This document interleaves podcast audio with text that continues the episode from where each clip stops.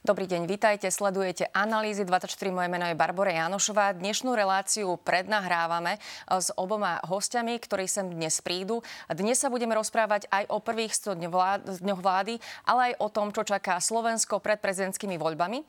A v štúdiu vítam eh, Mariana Leška. Dobrý deň. Dobrý deň. Vy ste komentátor, spolupracovník denníka N, ale vidíme vás vlastne na obrazovkách televízie JOJ v rámci sedmičky, ako komentujete dianie. Ako glosátor, áno. áno.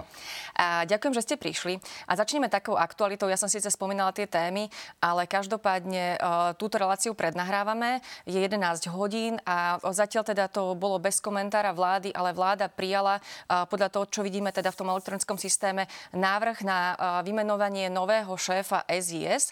Dlho sa hovorilo o tom, že to bude Tibor Gašpar. Nakoniec je to ale jeho syn. Ako hodnotíte, aj keď teda zatiaľ nepoznáme detaily, len to naozaj vidíme svietiť zatiaľ ešte raz pripomínam, je 11 hodín. Ako to komentujete? V každom prípade to vyzerá tak, že vláda už úplne rezignovala na to, aby ponúkala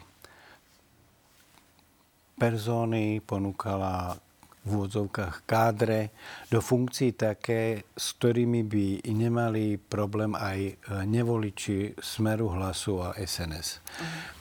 Vláda mala možnosť vyberať profesionála zo SISky, mala možnosť vyberať ľudí, ktorí do toho prostredia nezapadli, nezapadajú, pretože sa venovali niečomu inému, ale sú oboznámení. Ale ona siahla po človeku, keď to tak v politickom zmysle poviem, po svojom človeku a vôbec ju nezaujíma, čo si o tom myslí tá časť Slovenska, ktorá nie je práve stúpencom týchto troch vládnych stran.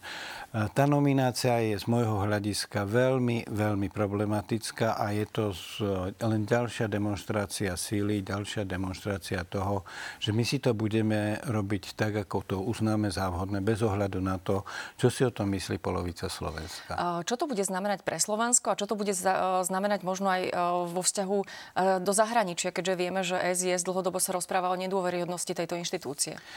Nedôveryhodná je tá inštitúcia už dlhé roky, pretože vieme, ako dopadol riaditeľ SIS pán Čolinský, vieme, ako dopadol za ním jeho nástupca Alač.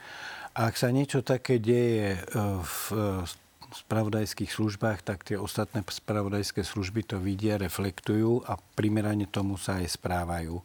Myslím si, že tak ako doteraz Slovenská informačná služba sa netešila dôvere a nepožívala dôveru ostatných e, spojeneckých spravodajských služieb, tak teraz sa to možno ešte prehlbí, pretože sotva môžu ísť do rizika zdieľať naozaj chulostivé a citlivé informácie, keď nemajú istotu, že tie informácie sa nebudú šíriť do iného ako e, toho primeraného a zákonného prostredia. Teda a riziko smerom dovnútra, možno fungovanie inštitúcií? Uh, ak niekto z jedného politického tábora takto jasne vyhranený sa stane šéfom spravodajskej služby, ktorá nie je na Slovensku dlhodobo, od začiatku kontrolovaná a kontrolovateľná, tak sa tým otvára obrovský priestor preto, aby sa Slovenská informačná služba zneužívala a zneužívala sa za Lexu, zneužívala sa za Pčolinského, zneužívala sa za Aláča a je vysoká pravdepodobnosť, že sa bude e, zneužívať aj za nového riaditeľa SIS. A predsa len ešte tu vstupuje do hry prezidentka. Ako myslíte, že sa k tejto nominácii postaví?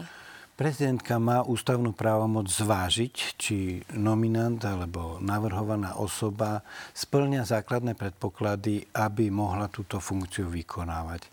Od čias rozhodnutia ústavného súdu v prípade námestníka generálneho guvernéra vieme, že prezidentka má možnosť to zvážiť a v prípade, ak sú dôvody na vážnu obavu a na podozrenie, že tá osoba si nebude plniť svoje ústavné povinnosti tak, ako to právny poriadok a ústava vyžaduje, má právo povedať nie. Myslím si, že pani prezidentka bude veľmi zvažovať, či podpíše sa pod tento, či sa podpíše pod tento návrh. A teda tie dôvody môže aké konkrétne uviezť? Musí byť veľmi konkrétna. Predovšetkým eh, by si mala prehrať všetky dialógy, ktoré odzneli e, v tej známej zlodejsko-pytliackej chate, kde sa stretávali ľudia Smeru s ľuďmi, ktorí boli vtedy obžalovaní a trestne stíhaní. Tam oznelo veľmi veľa výrokov, ktoré um, dosť diskvalifikujú tohto navrhovaného človeka na taký post, ako akým je uh, riaditeľ SIS. Ak si dobre spomínam, uh, odzneli tam aj návrhy na to, aby chulostivú vec, ktorú mal niekto urobiť, aby e, sa to netýkalo nikoho, tak povediať, zo živých, ale aby sa pripísala nebohému Lučanskému. Jednoducho, ak niekto predchádzajúcom živote, predchádzajúcom pôsobení predviedol, že má sklony k podvodom, k fabuláciám, konfabuláciám, k falošným informáciám, tak je veľmi, bolo by veľmi čudné, keby sa tento človek stal novým riaditeľom SIS. Počkáme sa teda na rozhodnutie prezidentky a na to, ako sa k tomu postaví, ale poďme ďalej, lebo to nie je jediná nominácia, ktorá bola oznámená teda dnes. Bol vymenený pán Mikas na poste hlavného hygienika, bude mať náhradu. Je to pani Tatiana Červeňová. Ono ešte to má taký kontext, že pred pár dňami SNS vyzvala na to, aby teda on odstúpil. Následne prišlo teda to odvolanie, ktoré vraj nesúvisí s požiadavkou SNS s tým, že teda pripomeniem zatiaľ tie informácie, ktoré máme. Pani e, Červeňová pôsobila na regionálnom úrade verejného zdravotníctva, ale tiež je krajskou a mestskou e, poslankyňou, e, kde teda získala hlasy aj s podporou hlasu.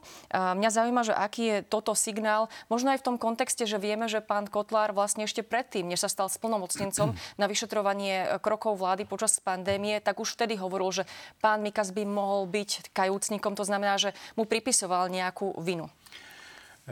Je to evidentné, keď niekto hovorí, že to nesúvisí s tým, čo požaduje a čo hovorí pán Danko, tak sa vyslovene zosmiešňuje, pretože tam pán Danko otvorene, bez akýchkoľvek obrúskov hovoril o tom, že pán Mikas musí odísť, že tento národ očakáva pomstu a tento národ chce, aby tí ľudia, ktorí podľa neho zapričinili nejaké zlé veci, že musia odísť je to naozaj prejav personálnej politickej pomsty.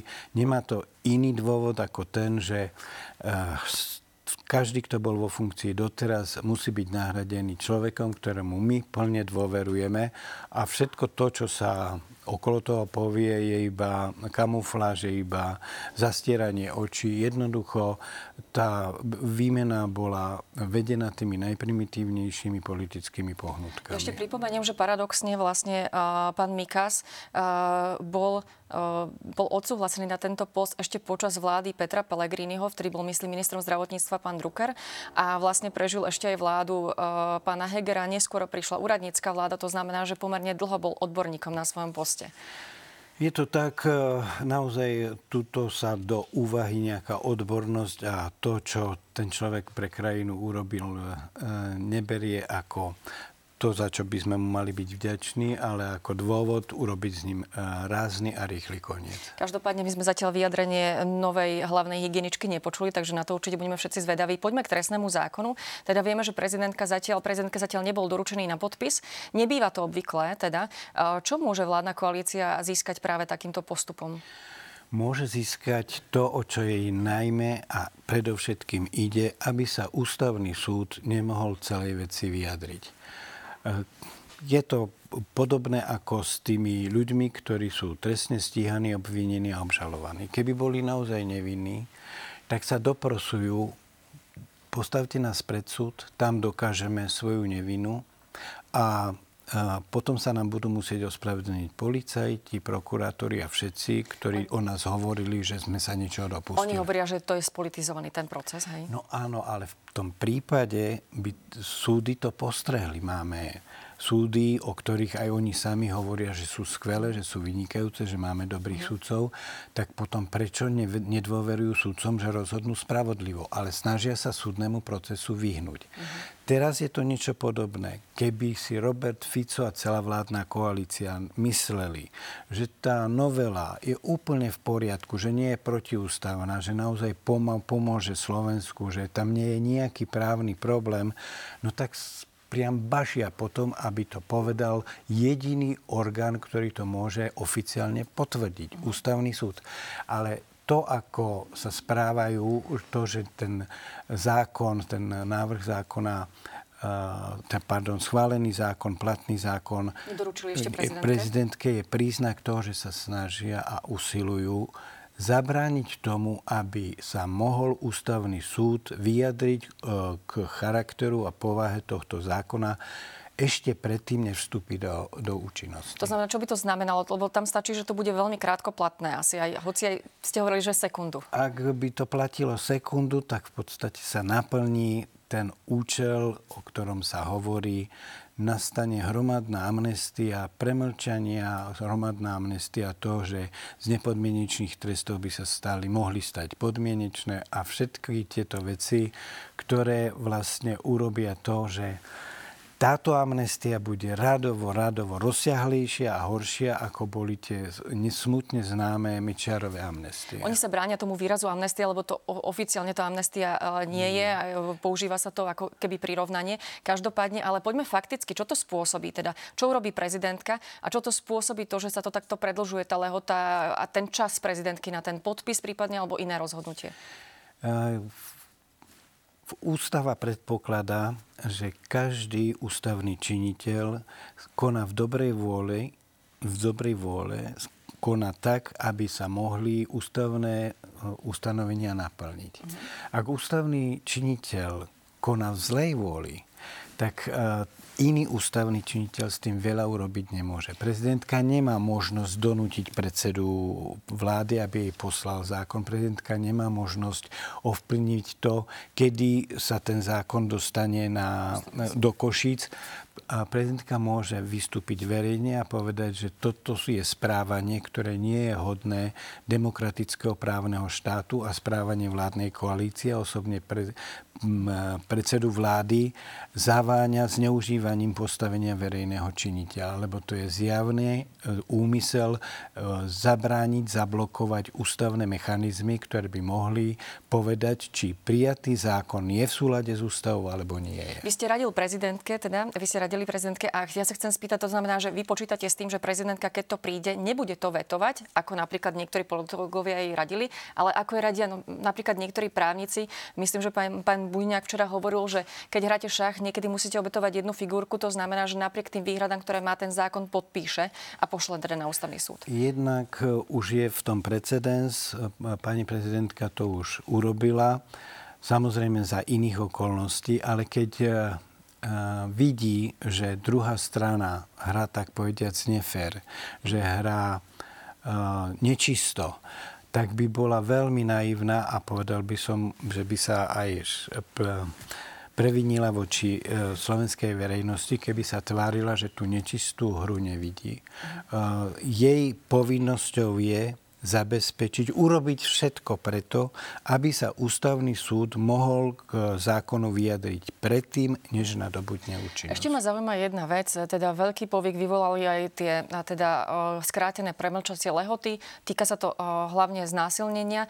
A vlastne tu ma tak prekvapuje, konajú sa protesty a toto je jedna jediná vec, kde teda evidentne teda Robert Fico, aj keď už po schválení toho zákona, ako keby svojím spôsobom dáva návod prezidentke, že vy môžete do toho vstúpiť vy to môžete ovplyvniť, hoci vlastne po, aj počas toho skráteného legislatívneho konania sa na to upozorňovalo už, uh, už teda pred tým definitívnym uh, uh, prijatím. Uh, ako vnímate aj toto a prečo vlastne len v tejto jednej veci a v tých ostatných nie teda uh, dávajú takúto možnosť alebo takýto návrh a? Základ je to, čo napísala aj Európska komisia, konkrétne komisár v listoch pánu ministrovi spravodlivosti Suskovi Takéto zmeny sa nepríjmajú v skrátenom legislatívnom konaní. Takéto zmeny potrebujú riadne, riadny legislatívny proces, pripomienkové konanie, kde každý zodpovedný príslušný orgán môže vzniesť svoje pripomienky upozornenia. A vyslovene žiadal komisár, aby sme zastavili príjmanie tohto zákona, aby sme sa vrátili k civilizovanému legislatívnemu procesu. A všetko ostatné je len dôsledok toho, že nepristúpili na tú základnú elementárnu pod, požiadavku, ktorá by robila zo Slovenska slušný demokratický právny štát. To, že pán Fico teraz hovorí žiada a očakáva od prezidentky, že zavetuje v jednej malej časti a že tým pádom sa všetko napraví, je blud, je neudržateľné, pretože ak by, ak by sa aj e, upravila táto jedna pása, že by sa e, premlčacia doba vra, zostala taká, aká je uh-huh. teraz, tak by to nič ne, nemenilo na tom celkovom charaktere a význení toho zákona, ktorý je absolútne nepriateľný a vidí to celá Európa a dáva nám to už najavo. Aký efekt majú protesty? Lebo oni hovoria, rešpektujeme vaše právo protestovať, ale proste e, kvôli tomu nebudeme meniť to, čo máme v pláne. Predovšetkým sú to protesty, kde časť verejnosti a nemalá časť verejnosti to vidí tak, že musíme sa ozvať, keď vidíme, že sa deje niečo nepatričné, niečo, čo by sa v normálnom demokratickom právnom štáte diať nemalo. A to, že vychádzajú do ulic ľudia, to, že opozícia robí v parlamente to, čo robí, to, že si to všíma Európska únia, sú všetko dôsledky toho, že sa tu naozaj cez koleno násilím ide zmeniť niečo, čo ovplyvní nielen život a slobodu a majetok jednej obmedzenej skupiny ľudí, ktorí sa viažú na vládne strany, ale ide sa zasiahnuť do životov celej republiky, všetkých občanov. A toto by si mali občania uvedomiť, že toto nie je len hra politikov, ale tu sa hrá o ich život, o ich bezpečie, o ich majetok a o ich pocit bezpečia na uliciach. Ja sa chcem spýtať na tú atmosféru, ktorá je, lebo vlastne tá atmosféra nie úplnej spokojnosti je podľa prieskumov, ktoré nám robila agentúra ako e, pre reláciu na hrane. Vlastne nie sú e, spokojní ani vlastní voliči koalície s tým, že sa robia takéto zmeny. Možno čakali skôr zlacnenie potravy, než teda zmeny v trestnom e, zákone. Takisto mnohí ľudia na Slovensku hovoria o tom a podľa prieskumov nie sú tu spokojní, chcú možno odísť zo Slovenska. Ako sa to bude vlastne vyvíjať ďalej? Máme tu 100 dní vlády, naozaj takéto opatrenia, zvyšovanie platov, napríklad je, mení sa trestný kódex, naozaj veľa, veľmi veľa zmien. Ako sa budeme uberať ďalej a čo čakať napríklad po prezidentských voľbách? No, rozhodujúce bude, ako sa bude ďalej správať e, vládna koalícia a či bude mať ambíciu rozširovať to, čo teraz robí v jednej oblasti aj na iné oblasti. Počúvame pána Danka, hovorí už otvorene o, o tom, že čo je potrebné urobiť, uh, urobiť z RTVS. Počúvame ďalších ľudí, ktorí hovoria, že niečo treba urobiť s mimovládnymi organizáciami. Počúvame ďalších, ktorí hovoria o médiách. Jednoducho, ak by to takto pokračovalo, ak by z, z oblasti trestného práva sa išlo na mimovládne organizácie, na médiá a na ďalšie, a ďalšie sféry, no tak uh, bude polarizácia a konfrontačnosť vo verejnom živote pokračovať a budú, bude sa prehlbovať. Už teraz je tá atmosféra taká, môžem to posúdiť, mám, chvála Bohu, svoj vek, ako bola, aká bola v 90. rokoch za Mečiara. Uh-huh. To už nie je e, hra o to, že bude nižšia daň, vyššia daň, e, že niečo urobíme z DPH, či bude, budú priame, nepriame dane. Tu už sa hrá o podstatu demokratického právneho štátu, o to, či tu bude, budeme fungovať ako členský štát únie, alebo budeme ako Maďarsko. No, na to sa chcem spýtať vlastne, lebo v tej situácii, keď sme boli teda za Vladimíra Mečiara, tak sme sa snažili o vstup do Európskej únie, neskôr teda aj sme vstúpili do NATO. Teraz je to v čom ako keby iné, alebo ústraží nás ako keby tú, tú nejakú našu cestu to, že sme v rámci Európskej únie ako jeden členských štátov? Vladimír Mečiar mal v istom zmysle vzviazané ruky, lebo aj on musel pred verejnosťou predstierať, že záleží nám na tom, aby sme sa dostali do Európskej únie. Je to aj môj cieľ. Samozrejme, že robil veci, ktoré tento cieľ vyslovene znemožňovali. Mm. Ale odkedy sme v Európskej únii, tak už to nie je tak, že nám môžu povedať, nesplnili ste kritéria, bežte preč. Teraz sme členský štát, ktorý má plné práva a možnosti, ako má ktorýkoľvek iný štát, ale zase Európska komisia má možnosť uplatňovať voči nám sankcie, ktoré sú viazané na to, či členský štát je naozaj právnym demokratickým štátom, či tu právny poriadok rešpektuje naozaj každý. A v prípade, že dojde k záveru, že nie, tak nám môžu urobiť to, čo urobili Polsku, čo urobili Maďarsku. Zastavia nám eurofondy. Ale to nemáme záujem. No, uh, Eurofondy na Slovensku sú podstatnou časťou, určite najväčšou, najdôležitejšou verejných investícií. Ak by vyschol tento zdroj, tak Slovensko si z vlastných zdrojov nedokáže e, vyproduku- z vlastných zdrojov nedokáže vyprodukovať také finančné prostriedky, ktoré by umožňovali zlepšovať život krajiny. Jednoducho, A vy očakávate, to... že budeme to robiť tak, aby sme o tie financie neprišli? No, bola by, bola by v istom zmysle um, sebevražedná politika a samopoškodzovanie, keby niekto dal prednosť svojim skupinovým alebo stranickým záujmom pred záujmom celej krajiny je, e, ak by k tomuto došlo, tak padnú posledné ilúzie o tom, že tejto vládnej zostave ide o krajinu, ide o občanov, ide o štát. Bolo by evidentné každému, kto dokáže vidieť a počuť, že ide im iba a len o seba. Poďme k prezidentským voľbám. Čakajú nás prezidentské voľby a ja sa chcem spýtať e, na takú situáciu, že čo nastane, ak teda uh, to bude niektorý z lídrov vládnej koalície, uh, zatiaľ podľa prieskumov teda vedie Peter Pellegrini a naopak, pokiaľ to bude niekto, kto je kritický voči aktuálnej vládnej koalícii, podľa prieskumov by to mohol byť napríklad pán Korčok. Ten rozdiel bude predovšetkým v tom, že prezidentské voľby sú svojím spôsobom signálom, kde kto má na Slovensku väčšinu. Pre parlamentné voľby vždy volíme strany, ktoré sa po voľbách nejak poskladajú a vytvoria koalíciu.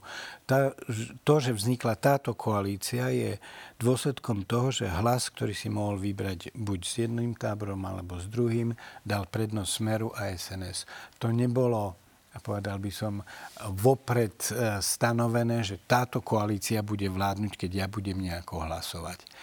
Ale v prípade prezidenta je to buď alebo. Ak e, väčšina občanov dá hlas vládnemu táboru, tak tým veľmi, e, kandidátovi vládneho tábora, tak tým veľmi posilní ich narratív. My sme tu väčšina, my tu hovoríme v mene ľudu, všetci sa nám podriate, lebo v demokracii má právo rozhodovať väčšina.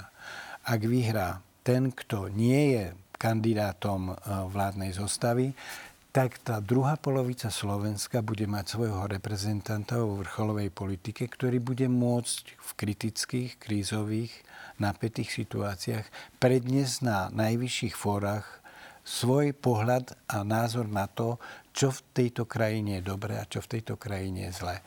Ak niekto hovorí, že my už potrebujeme pokoj, že my tu nepotrebujeme protiváhu, tak je to blúd a nezmysel, pretože prezident je úlohou prezidenta príjmať rozhodnutia, ktoré zabezpečia, že sa ústavné orgány, že ústavné orgány budú robiť to, čo majú. Ak niekto bude hovoriť, tento ústavný orgán sa nedopúšťa, sa, sa dopúšťa veci, ktoré by ich sa dopúšťať nemal, tak je to vítaný hlas do verejnej debaty a tým pádom môžu odznieť na verejnosti, v verejnom diskurze názory, ktoré reprezentujú celú spoločnosť, nielen názor jedného tábora. Mám ešte dve minúty, ale chcem sa spýtať, rozhodovať sa budú voliči, zrejme podľa uh, televíznych diskusí a podľa vyjadrení. Uh, sme zvyknutí na to, že vidíme uh, aj predstaviteľov alebo tých kandidátov na sociálnych sieťach, kde ako keby odpovedajú na vlastné otázky. Nevieme, ako sa postavia k tým televíznym diskusiám. Už teraz vidíme, že majú taký narratív, že vám nebudeme odpovedať na otázky niektorí teda. Ako to bude vyzerať? Prečo vlastne nebudú možno úplne vítať účasť v takýchto televíznych debatách a konfrontáciách a prípadne ktorým kombináciám alebo dvojkam by mohla uškodiť alebo pomôcť takáto televízna diskusia? Myslím si, že niektoré štáby si už to vyhodnotili tak, že účasť v televíznych debatách im vôbec neprospieva. Myslím teraz konkrétne na štáb Petra Pellegriniho. Pokiaľ mi je známe, tak už teraz ohlásil, že sa zúčastní jednej televíznej debaty. Vychádza z toho, že má náskok a že e, te- televízne debaty môžu mu len uškodiť, ale nemôžu mu pomôcť. Takže sa bude snažiť e, prísť čo naj, najčas, najmenej často, bude sa debatám vyhýbať a bude veriť v to, že mhm. tú prevahu, ktorú momentálne má, sa mu podarí neúčastiami na diskusiách udržať život ukáže, či tá kalkulácia bude správna alebo nie. Zase sa to stretneme a možno si to zhodnotíme, teda, ako sa veci vyvíjajú. Budem veľmi rád. Ďakujem veľmi pekne, že ste tu boli. Ďakujem aj ja. A ešte divákom poviem, že v druhej časti sa budeme rozprávať so e, šéfkou školskej inšpekcie, ktorá nám e, povie aj o tom, e, teda, ako vyzneli ich správy aj z reedukačných centier. Dobrý deň, vítajte. Sledujete opäť Analýzy 24 a tentokrát to bude o školstve. Tém bude viac, ale toto budú nosné témy. Alarmujúca správa generálnej prokuratúry odhalila, ako žijú deti za bránami reedukačných centier. Pleseň, chýbajúce reedukačné plány, fyzické ataky, nedostatok jedla, ale aj nefungujúci vzdelávací proces. To všetko po rokoch, kedy na zlú situáciu upozorňovali viaceré inštitúcie vrátane školskej inšpekcie, naštartovalo ministerstvo školstva a to sľubuje zmeny.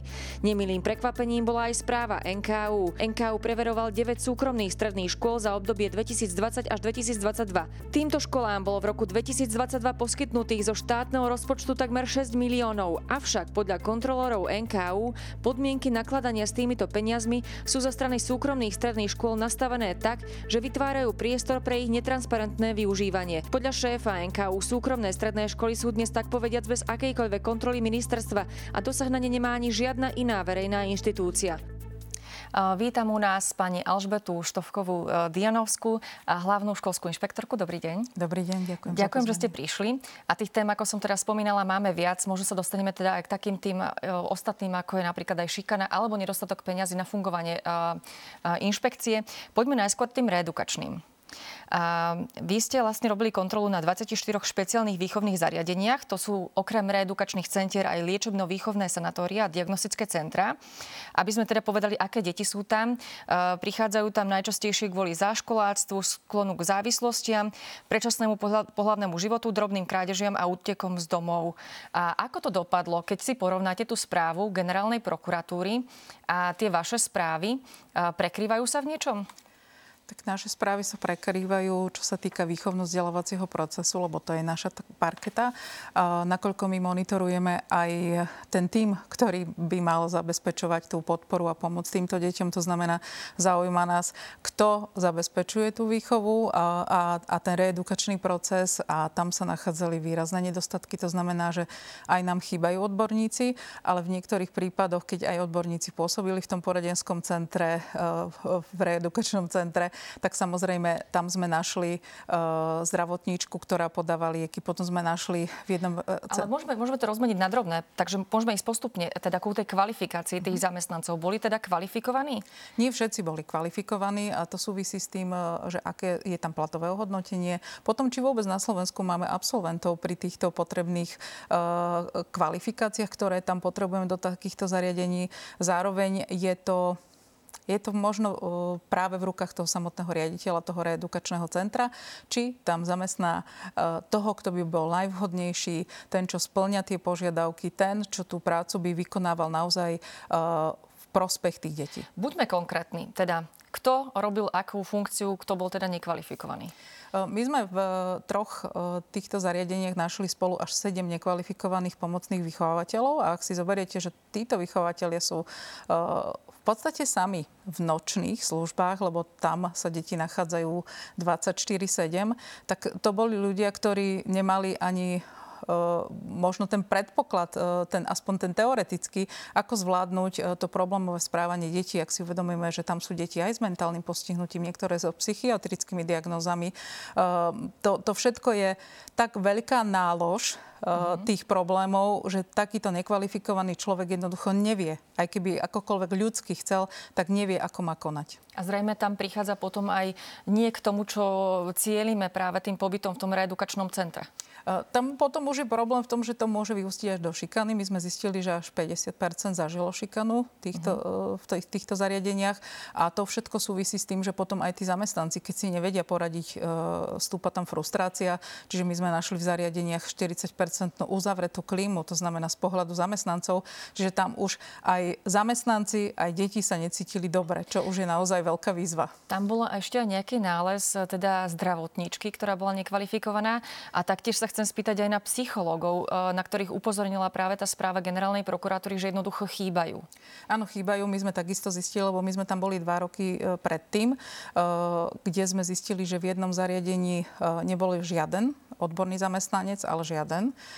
Ani ho nemali externe zazmluvneného. Potom sme zistili, že v jednom zariadení síce psychologička bola, ale samotná riaditeľka nemala pocit, že tam má čo robiť, tak ju poverila upratovaním priestorov. Čiže to boli také tie naozaj uh, manažerské zlyhania z toho pohľadu, že, že nepoznali uh, problematiku, nevedeli si zadeliť ten tým, ktorý tam mali. Čiže aj keď mali tých odborníkov, tak nevedeli, čo s nimi. A zdravotničku, myslím, robila uh, skladnička, ano. ktorá dávala deťom lieky. Ona ani nerobila zdravot... Ona v podstate skladnička dávala deťom lieky, pretože tam zdravotnička ani nefungovala. Vy hovoríte, že pred dvomi rokmi ste už prišli na to, že tí psychológovia eh, chýbajú, že dokonca nemajú, nie sú tam tie reedukačné plány na to, aby naozaj tí deti eh, po tých šiestich mesiacoch urobili nejaký pokrok.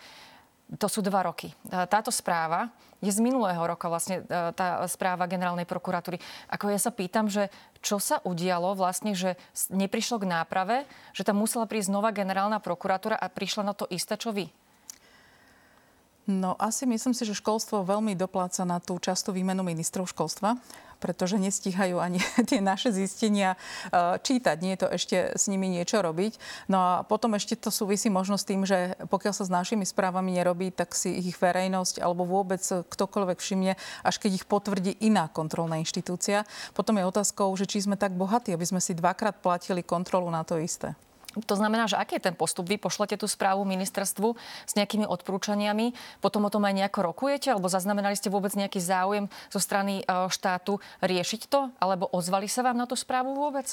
My zasielame e, vždy k 30. novembru súhrnú tzv. výročnú veľkú správu, kde sú spracované zistenia zo všetkých oblastí, ktorých sme sa venovali v predchádzajúcom školskom roku. E, a potom ju rozmieniame na drobné, lebo ona je veľmi hustá, na mhm. jednotlivé správy, ktoré potom e, komunikujeme či s verejnosťou, alebo s ministerstvom školstva. Ja musím povedať, že pán minister Drucker má takisto veľký záujem na tom, mm-hmm. aby sa veci riešili. A čo si myslím, že máme veľmi spoločné, je to, že je záujem dieťaťa prvorady. Mňa ešte zaujíma jedna vec. Ehm, e, vy ste tam teda zistili viac e, záležitostí vrátane toho, ako boli používané ochranné miestnosti. My to voláme väčšinou izolačka. Vy ste možno prišli na niečo ďalšie, čo nebolo úplne v tej správe generálnej prokuratúry. Tie miestnosti nevždy slúžili na to, na čo boli určené. To znamená, že napríklad e, tam sa používali tie miestnosti možno tak, na tzv. E, odvšivenie, čo už boli uh, možno už ďalšie mediálne informácie, lebo teraz už je naozaj toho tak veľa k tejto mm-hmm. téme, čo možno dotvára práve ten obraz, uh, že tam nie všetko bolo v poriadku, čím netvrdím, že všetky zariadenia mm-hmm. boli tie, ktoré zlyhali, ale mali sme a nie jedno, ktoré naozaj uh, je potrebné naozaj odsledovať ešte naďalej, či to ľudskoprávne, čo sa týka detí, je tam dodržané. Ehm, možno sme, ehm, môžem spomenúť, že sme tam zistili, že v jednej z takýchto miestností mal by tam byť zvonček, ktorý mm. privoláva pomoc, bol nefunkčný. Čiže to sú všetko také tie ľudské zlyhania, kde, kde keď máte na pamäti, že má to slúžiť deťom, tak pri čomkoľvek, čo robíte, tak si dávate pozor, či to slúži tým deťom. Mne hovoril vlastne prokurátor, že ho šokovalo to, alebo že tam prišla prokurátorka, cudzí človek pre tie deti, a oni keď mali rozprávať o tom, že čo sa tam dialo a ísť vypovedať e, teda pre ďalšie orgány a pýtali sa ich, že kto pôjde s vami, kto bude ten dospelák, ktorý pôjde s vami, že oni si vybrali tú cudziu ženu, tú prokurátorku, že tam je taká nedôvera. Mali ste vy pocit, že je tam také nejaké mocenské jednanie aj vzhľadom na to teda, že tam je naozaj pomerne veľa nekvalifikovaných ľudí? My sme sa nestretli až s takýmto extrémom. Možno to súvisí s tým, že naše návštevy uh, boli ohlásené. A takisto nám niekedy deti avizovali, že povedali nám, že máme povedať toto a toto. Uh-huh. Čiže uh, tam určitým spôsobom uh, sa niečo ako keby vyžehlilo vopred mm-hmm. pred návštevou. Uh, pani prokurátorka chodila neohlásenie mm-hmm. a preto možno také tie zistenia sú v toho závažného charakteru. Uh, my, uh, my sme sa zameriali a zase na ten výchovno-vzdelávací proces, my sme proste mapovali tú klímu, ktorá mm-hmm. tam je, ktorá zase nám v mnohom napovie, že či tam sa deje to, čo sa diať má, práve z toho dôvodu, že, že toto sú deti s najťažším osudom, toto sú deti, ktoré naozaj potrebujú pomoc odborníkov. Na druhej strane sú v tých zariadeniach naozaj také miešané, ako hrušky s jablkami, obrazne povedané. Teraz som to povedala tak neludsky, mm-hmm. ale potom neviete nastaviť ani ten tým, ktorý tam bude okolo nich, pretože uh, keď máte mentálne postihnutie, bez mentálneho postihnutia nad 15, pod 15, potom rôzne psychiatrické uh, diagnózy, potom máte uh, deti, ktoré by nemali byť vôbec v takýchto zariadeniach, ale v detenčnom zariadení. Čiže to mm-hmm. všetko, ak sa zleje do takéhoto jedného zariadenia, tak v niektorých prípadoch, keby ste akokoľvek chceli, tak neviete postaviť ten odborný tým. Čiže myslíte si, že ten plán ministerstva školstva, ktorý už oznámil minister Drucker, že jednotlivé teda tie skupiny tých detí s rovnakými problémami budú nejakým spôsobom oddelovať,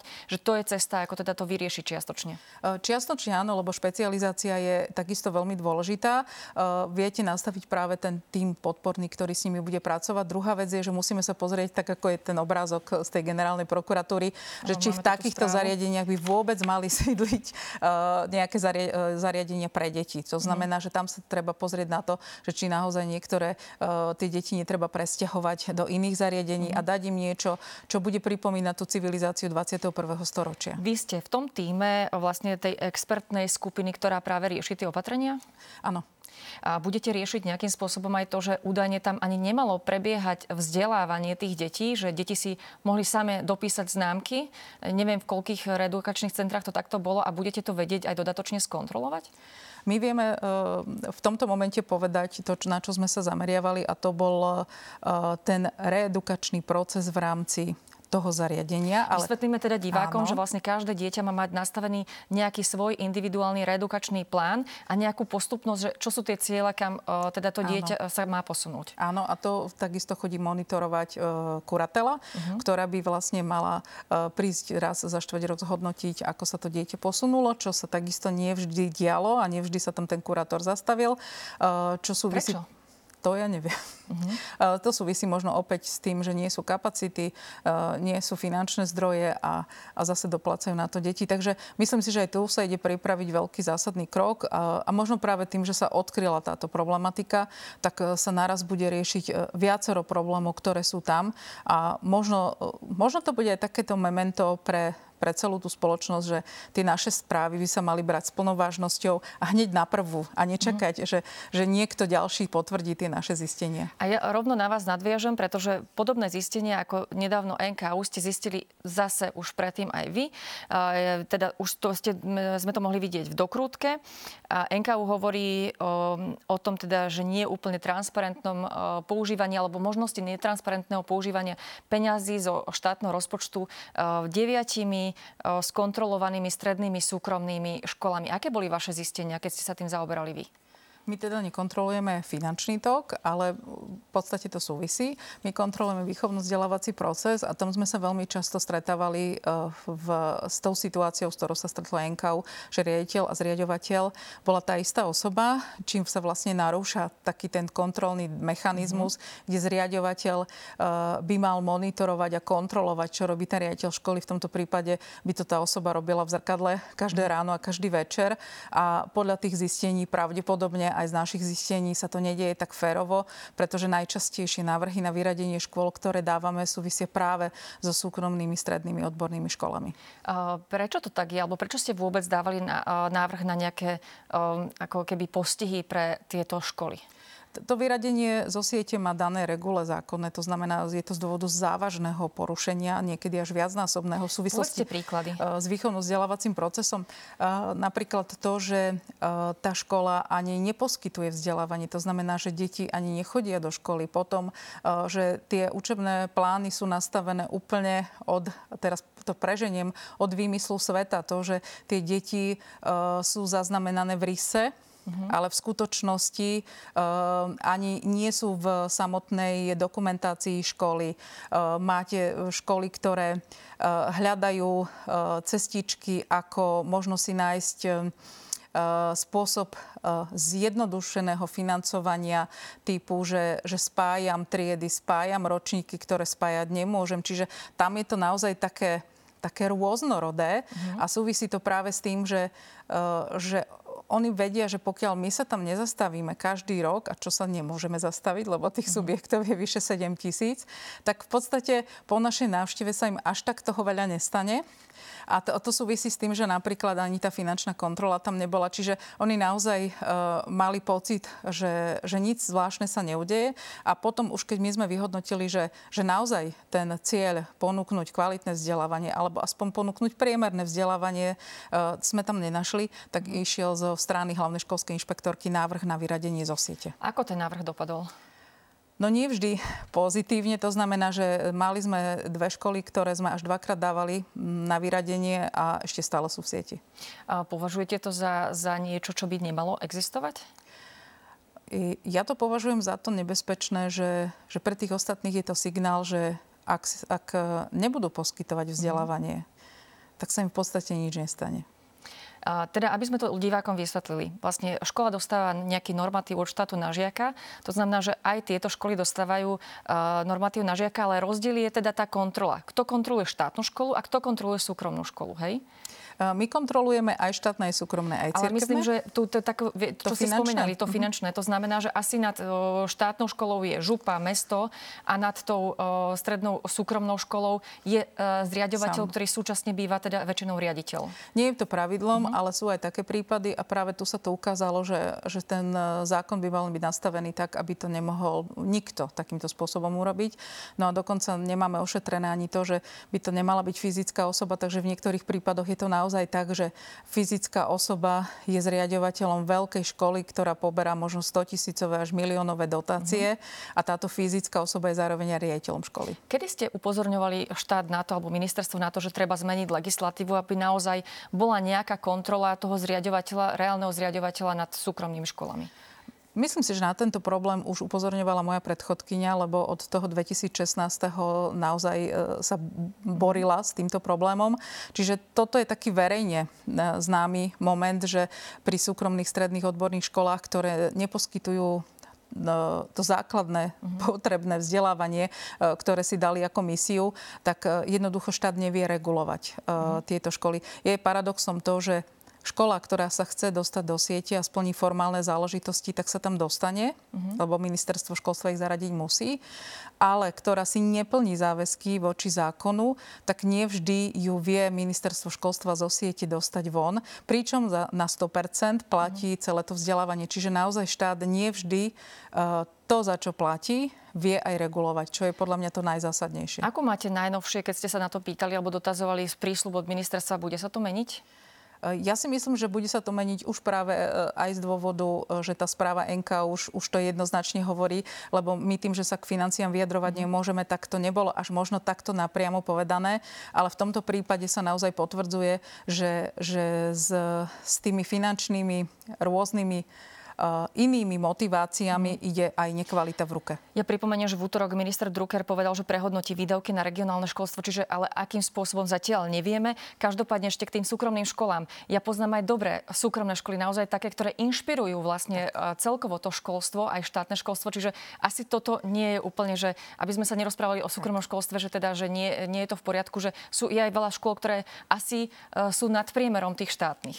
No, súkromné školy sú, ako sa hovorí, že lakmusovým papierikom slovenského školstva. Mm-hmm. To znamená, nájdete ich na začiatku, na konci Gaussovej krivky. Mm-hmm. To znamená, nájdete ich hlavne medzi tými lídrami, ktorí určujú tempo a určujú uh, možno tie inovácie, ktoré sa budú zavádzať do mhm. slovenského školstva a na druhej strane máte tých, ktorým, ktorí to jednoducho nechcú mhm. alebo nevedia robiť, ale tým, že ich tam nechávame a, a nič s nimi nerobíme, tak oni sú jak také tie pokazané jablčka v tom košíku, že nám kazia ďalšie a tak nám posúvajú k sebe postupne tie ďalšie. Takže my potrebujeme tie, čo sú najhoršie, vyraďovať zo siete, aby sa nám celkovo tá, tá Gaussová krivka posúvala vpravo. Poďme ďalej. My sme sa rozprávali o tom, že kde sa asi nachádza naše školstvo. Stále počúvame teda pomerne veľkú kritiku. Mali sme tu dokonca jeden prieskum, ktorý hovoril o tom, že veľmi veľa škôl vlastne produkuje absolventov, ktorí ledva skončia to základné vzdelanie. Ako sme na tom, ako, ako školstvo vy dávate pravidelne tieto správy, že koľko základných stredných škôl vlastne poskytuje dobrú úroveň alebo priemernú alebo podpriemernú úroveň vzdelávania. Máte vôbec vy tie dáta, ktoré, dajme tomu, má ministerstvo školstva, lebo aj tam viem, že bol problém, že tie dáta, hoci žijeme v dobe digitálnej, tak vlastne vy nie ste ako keby prepojení a samostatne si musíte niektoré dáta zháňať cez školy, ktoré má už ministerstvo školstva.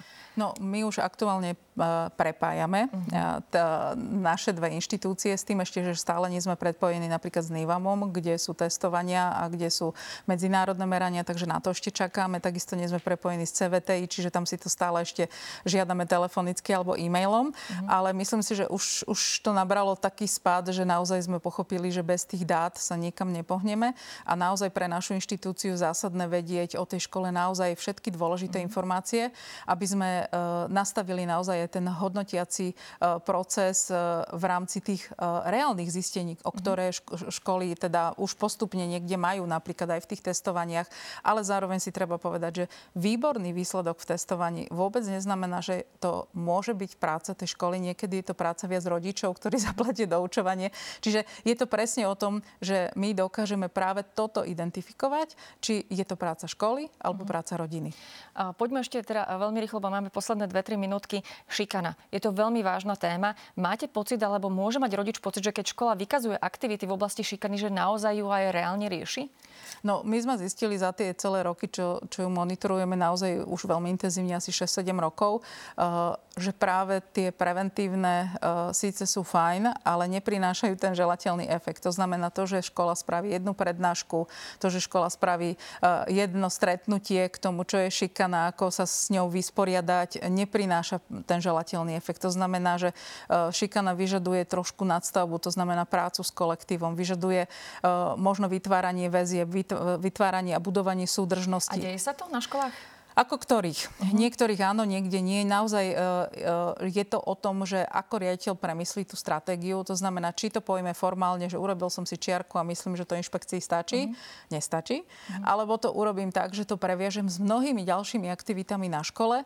A jednou z tých zásadných je napríklad monitorovanie. Ja keď neviem, kde mám problém a aký mám problém, tak neviem nastaviť tie ďalšie aktivity. To znamená, že ja neviem, že u šiestakov mám problém, tak priamo na šiestakov na tie problémy problémy, ktoré sú tam, neviem riešiť, či je to kyberšikana alebo šikana. To, to je veľmi dôležité odmonitorovať, lebo potom hovoriť všeobecne o všetkom a, od, a stáva sa aj tak, že sa zorganizuje veľká beseda v telocvični od prvákov po deviatakov a všetci sú spokojní, že sme mali aktivitu. Ale tak, pre, šikana môže prebiehať ďalej. Áno, môže prebiehať ďalej, lebo o nej ani nikto nevie, kde je, ako je a v konečnom dôsledku vy nemôžete tú istú takú tú nálož odbornú dať prvákovi a deviatakovi. To znamená, že vy chodíte kontrolovať aj toto. Áno. A posledná vec, keďže pred krátkosť času viem, že teda máte teda, rozprávať sa o mnohých témach, ktoré riešite. Budú na to peniaze v rámci inšpekcie, aby ste teda mohli takto pokračovať? Nám chýba 30% inšpektorov. Nás teraz dobehla tá, tá veková kohorta odchodu do dôchodkov, to znamená tí inšpektori v roku 2000, čo nastupovali, mm. keď sa zakladala inšpekcia dnes, už začínajú dobiehať vek 60-65, mm. čiže odchádzajú do dôchodku, ale nemá ich kto nahradiť, pretože to ocenenie tých, e, tých e, inšpektorov je výrazne nižšie ako ocenenie učiteľov. A myslím si, že všetci sa zhodneme na tom, že inšpektora nemôže robiť ktokoľvek a v, takisto to nemôže byť učiteľ so začínajúcou praxou. Ste v rokovaní o nejakom navýšení rozpočtu. Áno. Takže uvidíme, aký bude Držme výsledok. Ďakujem veľmi, že ste tu boli. Vidím, že tých tém je veľa, takže uvidíme sa zrejme aj na budúce. Ďakujem, Ďakujem. za pozornie. A aj rozlučíme sa aj s divákmi. Všetko dobré prajeme.